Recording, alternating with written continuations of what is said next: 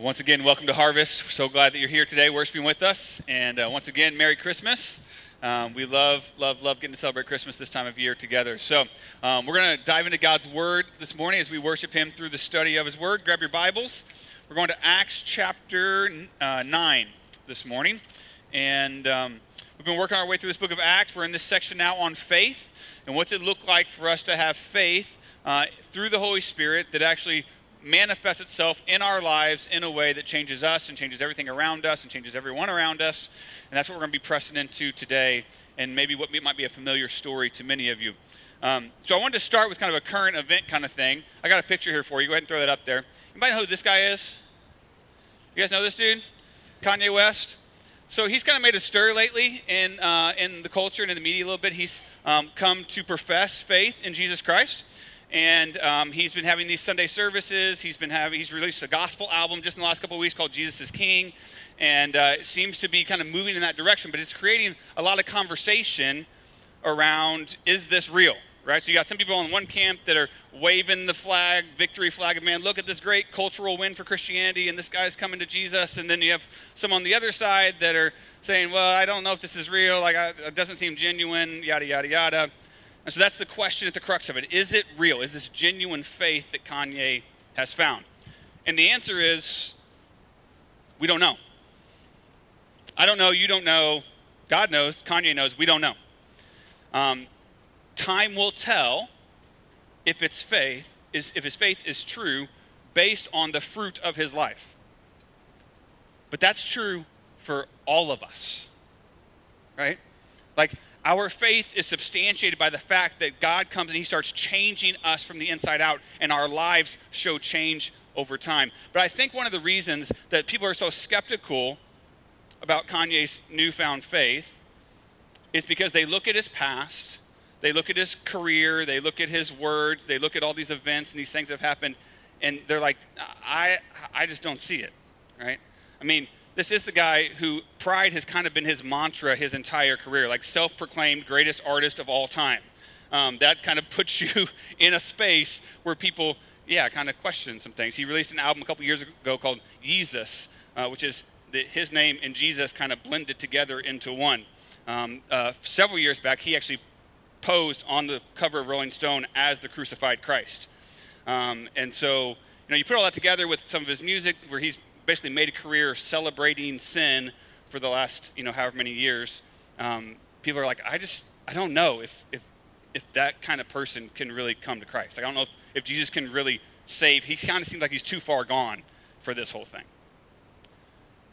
But what we're going to see in the scriptures today is that no one is too far gone for Jesus to save them. Not Kanye, not Saul of Tarsus, not you, not me. There's nothing you can do. There's not a hole you can dig deep enough that puts you outside of the saving grace of Jesus Christ. And so we're going to see today how God changes people even in the most dark and deep circumstances. But I would actually even challenge today that it's not even just that. If we look at Kanye's life and we kind of even press back further, I think he's been wrestling with Jesus for a while. One of his earliest hits was called Jesus Walks. And if you listen to the lyrics, if you look at the lyrics of that song, he's already starting to wrestle with, like, who is Jesus and how do I interact with this and how does that affect my life? And I think we can see evidence in Kanye's life. I think we can see evidence in Saul's life today in chapter 9 of Acts that once you encounter Jesus, he already starts changing you whether you believe or not. Because you have to do something with who he says he is. And it starts to change us. It changes everyone that comes encounter with it long before we actually even believe. And so what I want you to see in chapter 9 today is this, that Jesus can change anyone and does change everyone. Jesus can change anyone, and he does change everyone who comes in contact with him one way or another. Let me see if I can show you that from the text today. Look at chapter 9, verse 1 starts like this. But Saul, still breathing threats and murder against the disciples of the Lord, went to the high priest and asked him for letters to the synagogues at Damascus, so that if he found any belonging to the way, men or women, he might bring them bound to Jerusalem. Now, as he went on his way, he approached Damascus. Let's just pause there. First major point today is this: Jesus chooses sinners like me. Jesus chooses sinners like me. So the story starts off here with this guy named Saul. We know from context of the Bible and other writings of the time that this was Saul of Tarsus. All right, Saul of Tarsus was a highly educated Jewish Pharisee. He had been brought up in this religion. He was rising to the top very quickly. He was a member of the Sanhedrin, the ruling body of the Jewish faith at this time, and he was very, very zealous for his faith, right? To the point where we see a couple chapters ago in chapter 7, we saw that he was present at the stoning of Stephen, right? Staying there, giving approval to it and being witness of it. And then right after that, he launches a major offensive persecution against the church in Jerusalem, so much that they start to scatter out of the city to other regions. So that's where we pick it up here. And Saul, it says, is breathing threats and murder against the disciples. I think it's really interesting, the idiom that Luke uses there, that breathing. Think about that for a second. He was breathing threats. This points to the idea that his attacks, his threats on Christianity were so easy and so continuous and so natural as if he was just breathing. Right? Like this was heavy, incessant type of persecution. So much so it says he was breathing threats and murder. Which brings us to an interesting point here for just a second. It's a little side note, but I think it's important that we address it. If we're going to call ourselves Christians and say that we're really about truth, then we need to speak that way, I believe. And maybe you've heard throughout the years, Saul, later called Paul, said that, Saul was a murderer. Anybody ever heard that before? So let's look at the text for a second. It said he was breathing out threats and murder. Okay? We know he was present at Stephen's murder, but it doesn't seem like he cast a stone. He was standing there observing, right? So maybe he's an accessory to murder in that instance. Here he's breathing out threats of murder. So he's saying, I hope, my heart's desire is that Christianity would die off, that it would be finished, these people would be gone. But we actually don't have anywhere in the Bible that it actually says Paul or Saul murdered anyone. Nor do we have any other historical records outside of the Bible that say that Saul ever physically murdered someone. And so I think we need to be careful what we say sometimes, because if we want to claim that we believe and our faith is based on the truth and the veracity of this book, then we probably need to stick to that pretty closely, right? Amen? We agree with that? But let's not take away from who Saul was. Luke is making a distinct point that he is the top rebel, the top enemy against Jesus with a heart to kill the Christian faith. All right, so it doesn't take anything away from the level of darkness and persecution that Paul is walking in here. It says he's breathing out threats and murder against the disciples, against the specific group of people that's following Jesus. In fact, it says here that they're also called the Way. Sometimes throughout Acts you'll see them called the Way, because they were following the way of Jesus. And so he's so set on killing this religion and shutting these people down. It says he went to the high priest and he asked for letters so that he could go to other cities where the people have fled to find them, arrest them, and drag them back to Jerusalem to throw them in jail. He's not satisfied with simply squashing Christianity and the Christian faith in Jerusalem. He wants to take it out all across the board. He is relentless in his pursuit and in his persecution. He hates Jesus and his followers. Let's just be very clear, right? This is who we're dealing with. And the reason I think this is true of Saul is because long before Jesus saved Saul, he had already changed Saul. You see, when you come face to face with who Jesus is, when you are confronted with the gospel, there is no middle ground anymore. You have to choose one side or the other. Right? You either believe in and embrace Jesus, or you become an opponent of Jesus. You become one who rejects who he says he is and what he did. There is no middle ground. Even if it's subconscious, even if you're not like trying to, like it changes people. And Saul, when he was confronted with Jesus and the reality of Christianity in Jerusalem, it flipped something in his heart and he became an opponent of Jesus Christ. Because Jesus changes everyone, one way or another. So he's got the letters, and it says he's approaching Damascus. So picture this. Him and his guys are walking on this road to this other city. They're getting close to Damascus. And so right as Saul is in the act of actively opposing God, we're about to see next that Jesus is going to step right into that.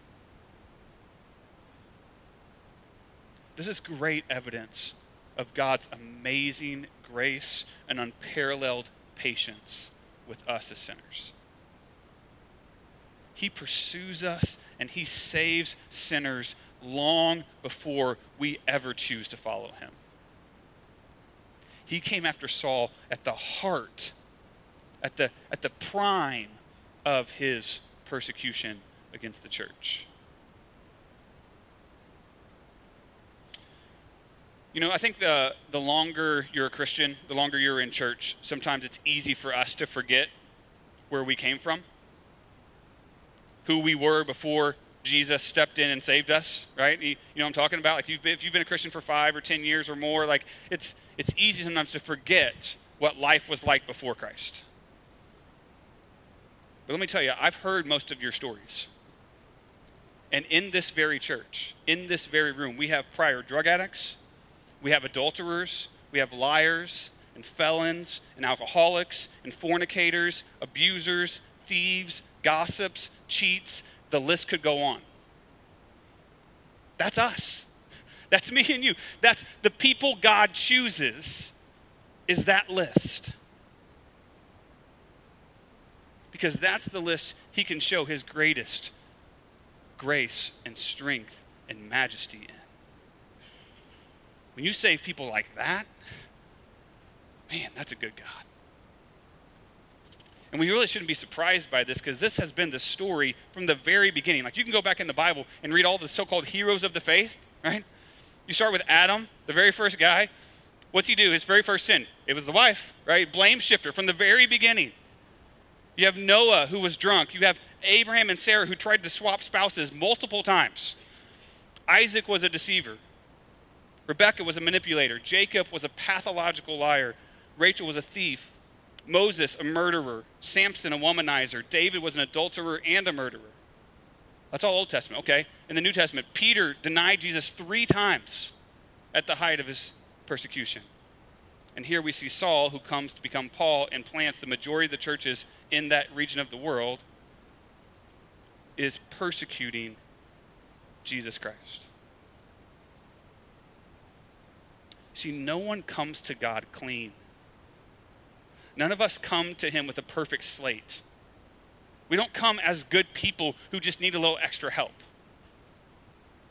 God chooses to save the worst of us to show the greatness of his glory.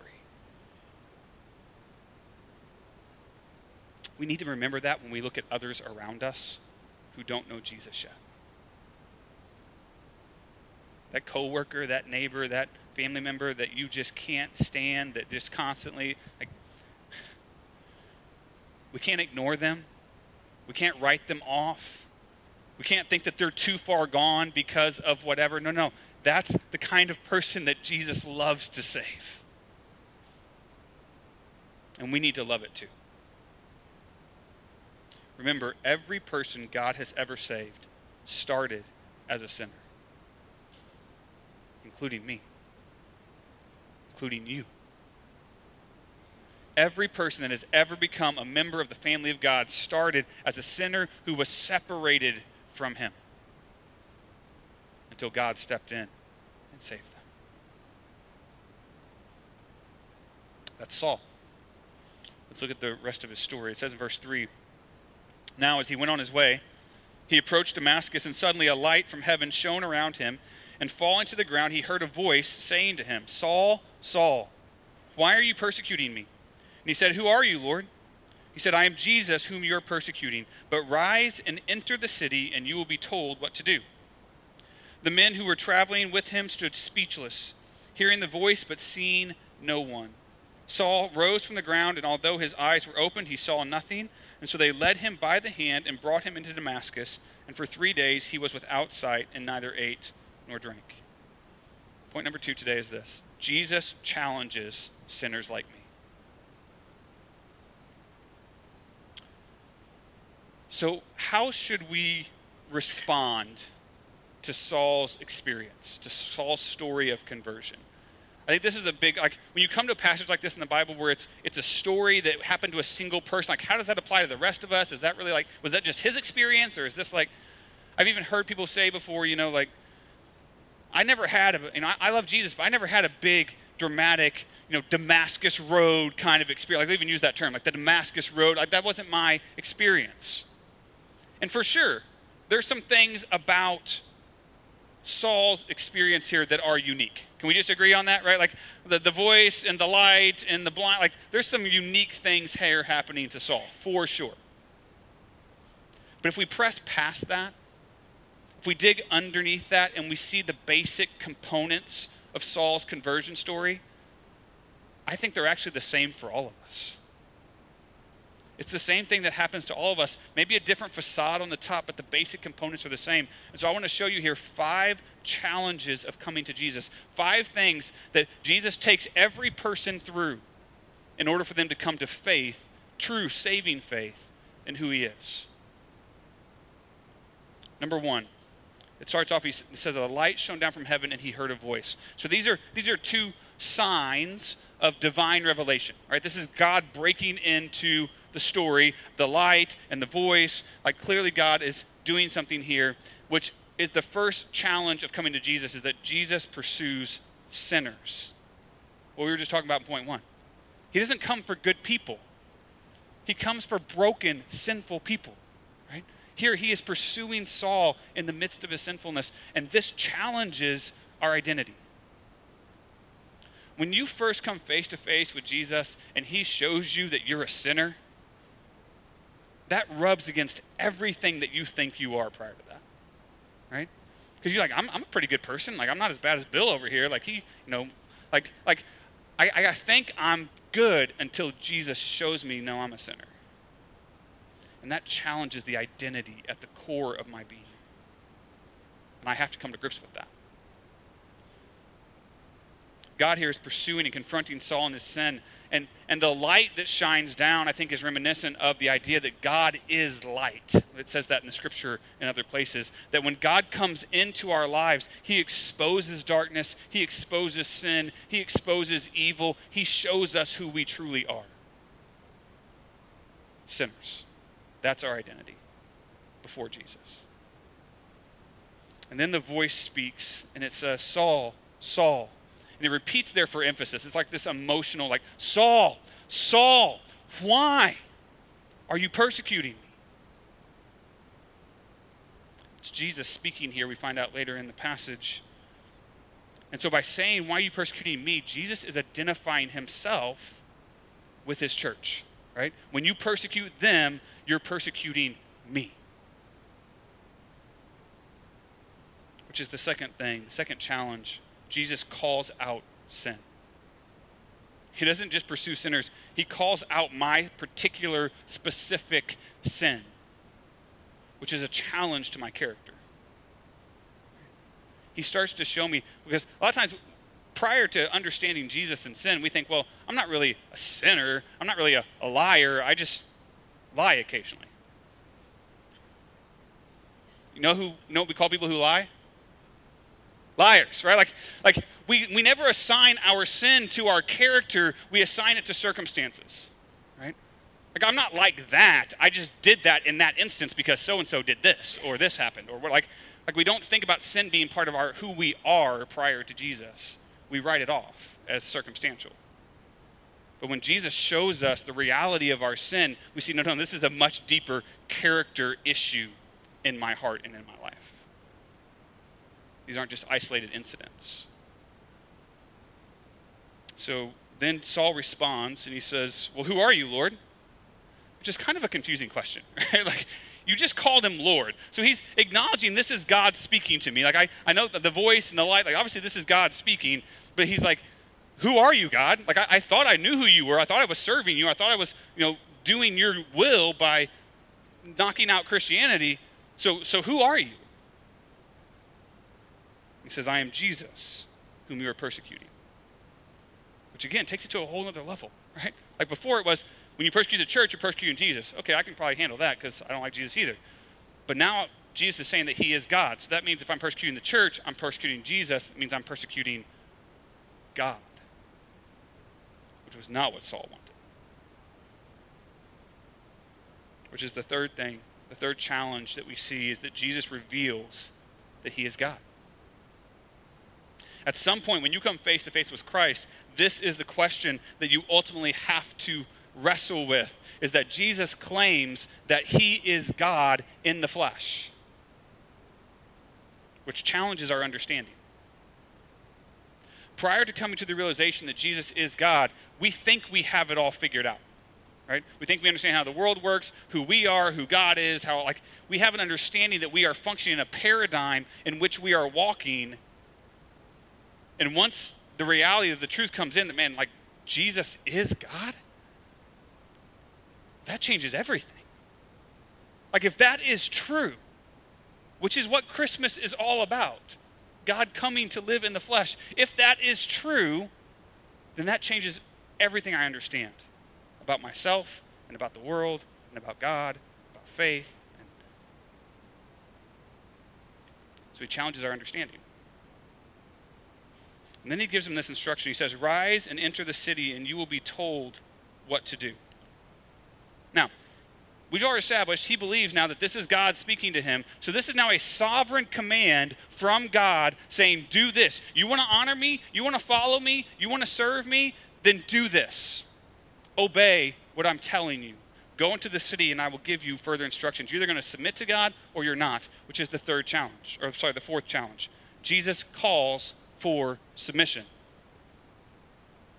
You can't just like Jesus. You can't just it's not like Facebook where you can just thumbs up Jesus. Like, this isn't, like, you have to submit to him as Lord and King. It's a direct challenge to our pride.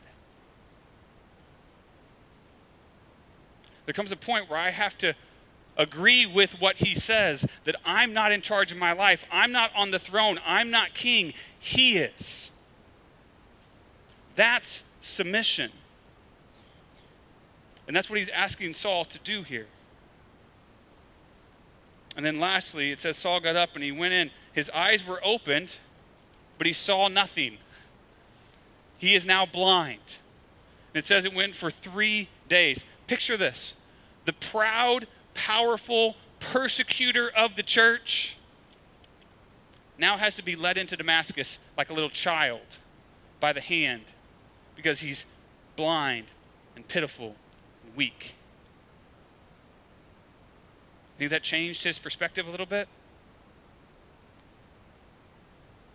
He's so devastated and beside himself that he doesn't eat or drink for 3 days. Like, he's just trying to process everything that's happening.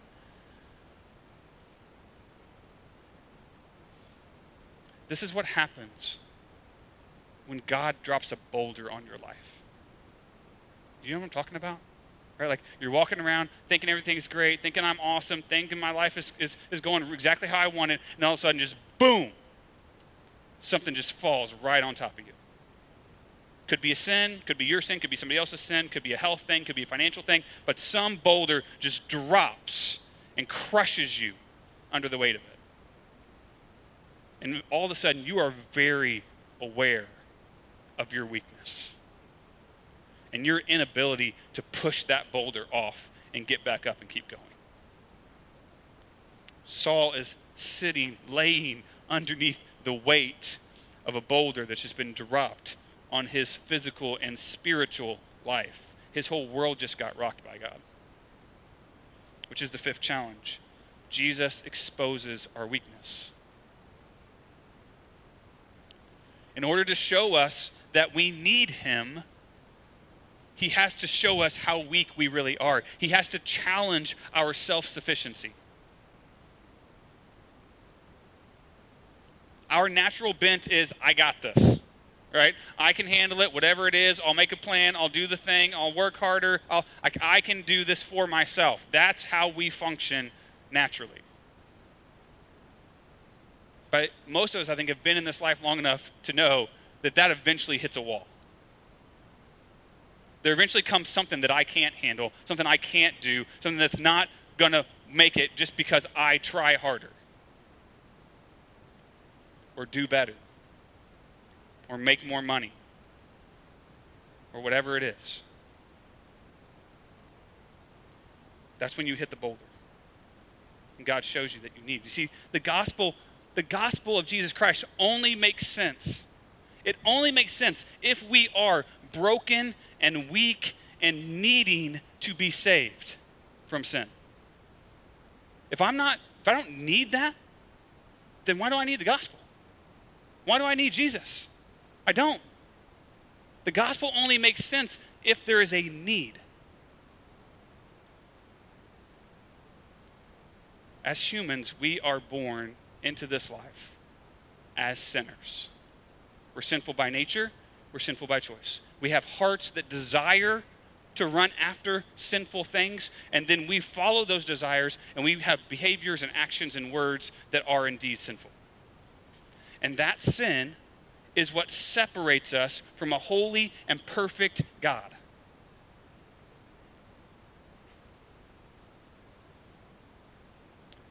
And once we understand that, and we're laying under the boulder of sin and brokenness, that we can't move, it becomes clear to us that this sin problem that's separating us from God, we can't fix it. There's nothing I can do to earn my way back. There's nothing I can do to make it right. There's nothing I can do to fix me. And God knew the same thing. And so he chose to send his son to come and to be born as a baby in a manger on Christmas, not actually on Christmas, but you know what I'm saying, that's when we celebrate it. So he comes, he's born in a manger as a human, flesh and bones, just like us. And then he went on to live a perfect, sinless life. Something that is so far beyond our imagination that I think sometimes I can say that phrase over and over again and we just kind of gloss like, oh, okay, yeah. He did what we could never do. The only human to ever do this was Jesus. And then he chose at the end of his life to go to the cross and to die a sinner's death, to allow himself to be crucified for the sin of those who put him there. He gave his life as a sacrifice, as a substitute for us, in our place, for our sin. And he took God's wrath and punishment on himself, and he died, and he was buried. And then 3 days later, he rose back to life. He said, look, I am who I said I am. I am God in the flesh. Nobody else could do this. I'm back, and I'm here to show you I have conquered sin, I have conquered death, and you can have freedom. You can be set free from the brokenness of this world if you will come and put your faith and your trust and your hope in me. And he offers that to anyone who believes. And he calls us through these challenges to show us, you need this. This is your only option to be made right with God, to have a life with him for all of eternity. Saul thought the opposite. Before he met Jesus, he thought he had it all figured out. He thought he was at the top of the religious pyramid. He thought him and God were tight. He thought he was nailing it until Jesus confronted him with his sin and his need for the gospel that made it good news. In our house, we don't have cable in our house. Not because we think cable's of the devil. If you have cable, that's great. It's cool. We never had it early on in our marriage. We kind of just got used to not having it. Back then it was because we didn't have the money to have it. Now it's just because, you know, there's better things like Netflix and Hulu and whatever else, right? So, but before all of that, before Netflix and Hulu and Prime and all that kind of jazz, I remember one time Courtney got a phone call from a telemarketer to this, you know, well-known cable company that was selling cable packages. And so he launches into his spiel, right? Like, this is just the most awesome deal ever. Like, you're not going to find anything better. Like, all these channels and da-da-da-da. And like, and let me hook you up right now with this deal. And so when he finally breathed, so Courtney could say something, she says, well, actually, we don't have cable and we don't really want cable. And he was like, what? Like, what do you mean you don't have cable? Like, you don't, everybody needs cable. Like, this is like this is the best deal you're going to get. Like, you need to sign up for this. And she was like, no, we don't need cable, and we don't want cable. And then he kept going. She had to hang up on him because he was like, he was so flabbergasted that there was a single family in the United States that didn't have cable. Like, he could not comprehend that. And in his mind, because he believed every one of us needed that, he thought the deal he was offering was the best deal of all time. But that deal didn't mean squat to us, because we didn't need it. We didn't see our need for what he was offering. The same is true with the gospel. The gospel is not good news until you understand that you need it. Otherwise, it's just another bill of goods somebody's trying to sell you. But let me tell you today, I'm not trying to sell you anything. I'm trying to offer you a free gift. But guess what? It only looks like a good gift when you come face to face with Jesus and he shows you that you need it. Then it becomes the greatest gift you will ever find. Saul is starting to see that he needs it, that there's a problem that needs fixing, and this is the answer. Remember, the gospel is only good news if I am a sinner who needs saving. We got to keep this in mind. When we're sharing our faith with our friends and our coworkers and our neighbors, we can't go, you know, charging in with this sales pitch of like, you got to do this. If they don't see the need, they don't get it yet. We have to walk with them in life and remember that until Jesus confronts them with their sin and they see their need for the gospel, they're not ready yet. And we need to love them, and we need to walk with them, and we need to talk with them, and we need to be there for them for the day, which will come when God drops a boulder on their life. And all of a sudden they realize they need him. That's it. That's right there. And then we're right next to them, as we're going to see in the next part of this story. So look at verse 10. It says, now there was a disciple at Damascus named Ananias, and the Lord said to him in a vision, Ananias. And he said, here I am, Lord. And the Lord said to him, rise and go to the street called Straight, and at the house of Judas look for a man of Tarsus named Saul. For behold, he is praying, and he has seen in a vision a man named Ananias come in, lay his hands on him so that he might regain his sight. But Ananias answered, Lord, I have heard from many about this man, how much evil he has done to your saints at Jerusalem. And here he has authority from the chief priest to bind all who call on your name. So he's like, are you sure about this, God? Like, I've heard about this guy. Verse 15, but the Lord said to him, go, for he is a chosen instrument of mine to carry my name before the Gentiles and kings and the children of Israel. For I will show him how much he must suffer for the sake of my name. So Ananias departed and entered the house, and laying his hands on him, he said, Brother Saul, the Lord Jesus, who appeared to you on the road by which you came, has sent me so that you may regain your sight and be filled with the Holy Spirit. And immediately something like scales fell from his eyes. He regained his sight, and he rose and was baptized, and taking food, he was strengthened. Last point today is this: Jesus changes sinners like me. Starts with this disciple named Ananias. Now, this is a different Ananias than the one a couple chapters ago that died, okay? God doesn't use ghosts to do evangelism. He uses people, okay? So a different Ananias. So, but before Ananias was a disciple, you gotta remember this. Before he was the disciple who went and ministered to Saul, he was a sinner. Just like you, just like me, before we came to Jesus. Like, this is the kind of people that God uses. people who used to be messed up, that he saves, he changes them, and then he uses them and sends them to others to help them be changed as well. If we really believe that Jesus can save anyone and change anyone, we need to stop seeing people in our lives as lost sinners and see them as future disciples. So Ananias says, he goes, God calls out to me. He's like, all right, here I am, Lord. I'm listening. What do you want? I'll do whatever you want. And God says, all right, good. Rise and go. And then gives him like some very specific instructions. You're like, this is even like better than Google, right? He's like, go to Straight Street, Judas's house, go in. You're going to find Saul. He's going to be praying. He's already, oh, by the way, he's already had a vision that you're coming and you're going to lay your hands on him and you're going to heal him. God, did you just tell me to go and help and heal the Christian hunter? Like, is that really what we're doing right now? Like, Ananias is not so sure that this is going to go well. And so he kind of pushes back. He's like, but Lord, which is always an oxymoron, by the way. Okay, like, anytime you say, but Lord, like, that's just a bad play. So he's like, but Lord, like, I've heard of him. He's done evil to your saints. He has the authority to arrest us. Like, are you sure this is the right guy? Surely not this guy. God, surely he is beyond saving. And by the way, this is going to put me in some danger too. Like, I don't know that I'm really on board for this. But the Lord said, go. Go. I know what I'm doing.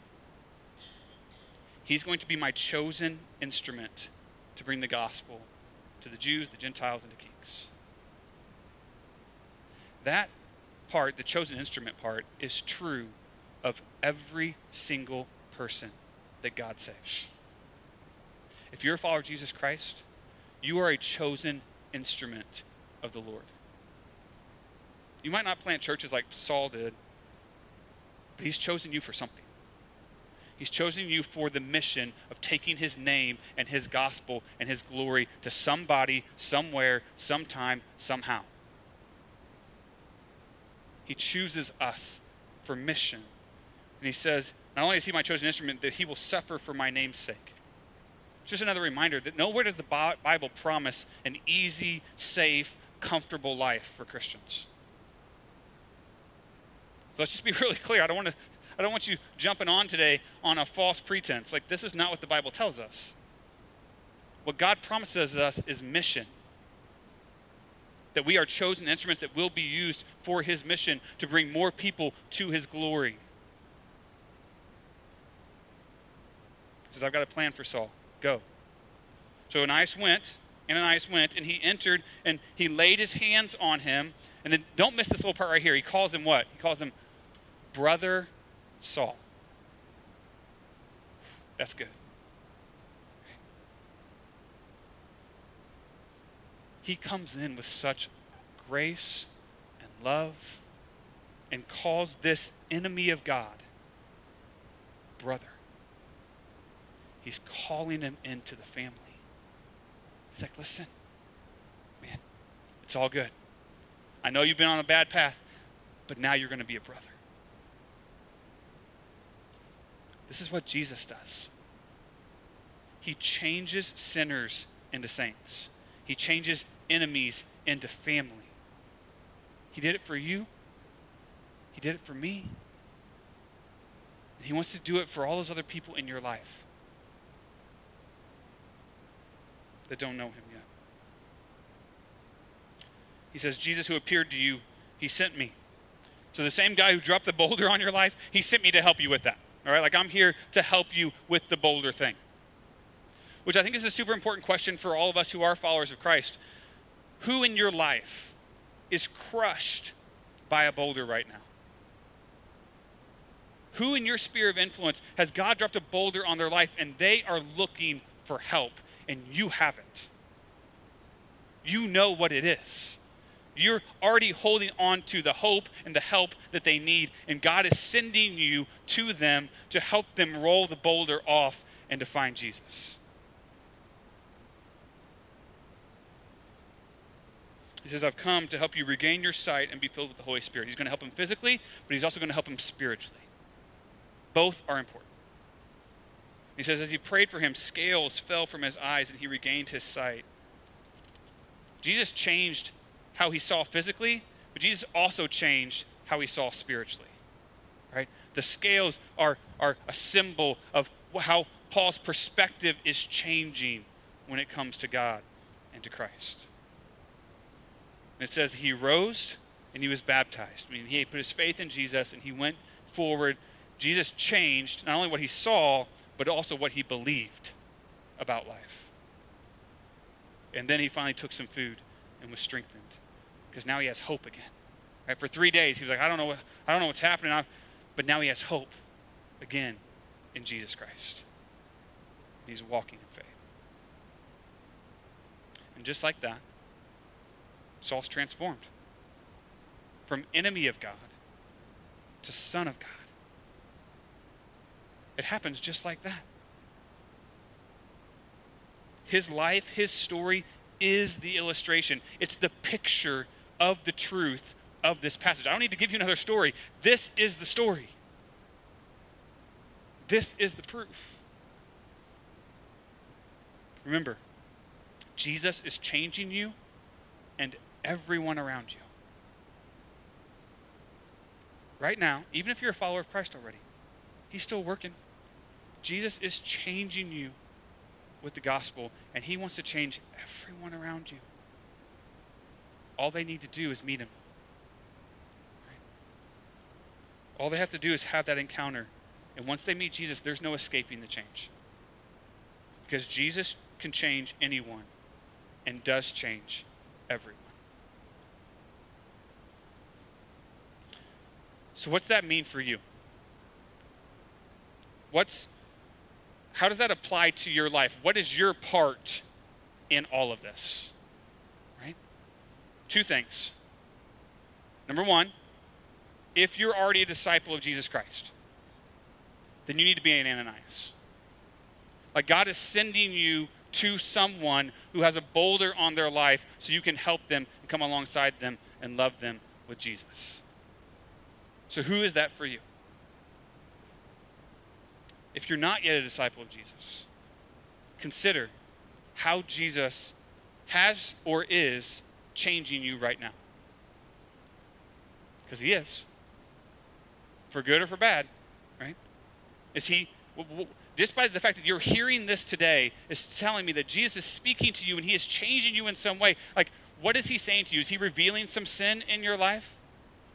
Is he revealing himself to you in the midst of a tough situation? Is he calling you to submit and depend on him?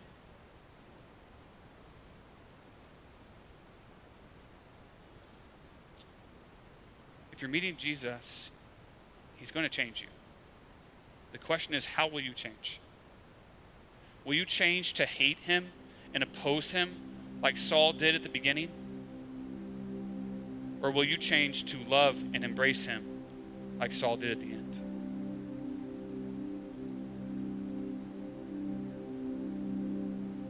How you change is your choice, but change is unavoidable. Because Jesus can change anyone, and he does change everyone. In fact, I would tell you by personal experience and by the power of God's word that Jesus changes everything. Will you stand with me? Let's pray. We're just going to sing a song of response this morning. If you have any questions about anything I said today, if you want to talk more about faith, talk more about Jesus, man, please grab me or one of our leaders. We would love to do that. Well, let's just pray right now and just ask the Lord to continue to change us and to change everyone around us for the good of his name. Heavenly Father, we come to you this morning. Lord, thank you for stories like Saul's. Lord, this shows us the truth of who you are and what you're doing. Lord, thank you for sending your son to earth to rescue us from sin, to rescue us from death. Thank you for changing our hearts and changing our minds to know you and to love you. Thank you for restoring our relationship with you through Jesus. Lord, for those today who do not yet believe, Lord, give them faith. Give them faith to trust in you today. For those who already believe, will give them faith to tell others, to step out and to love and to share the truth with those who are in need. God, thank you for loving sinners like us. Thank you for saving sinners like us. Lord, thank you for changing everything in our lives. I pray all this in Christ's name.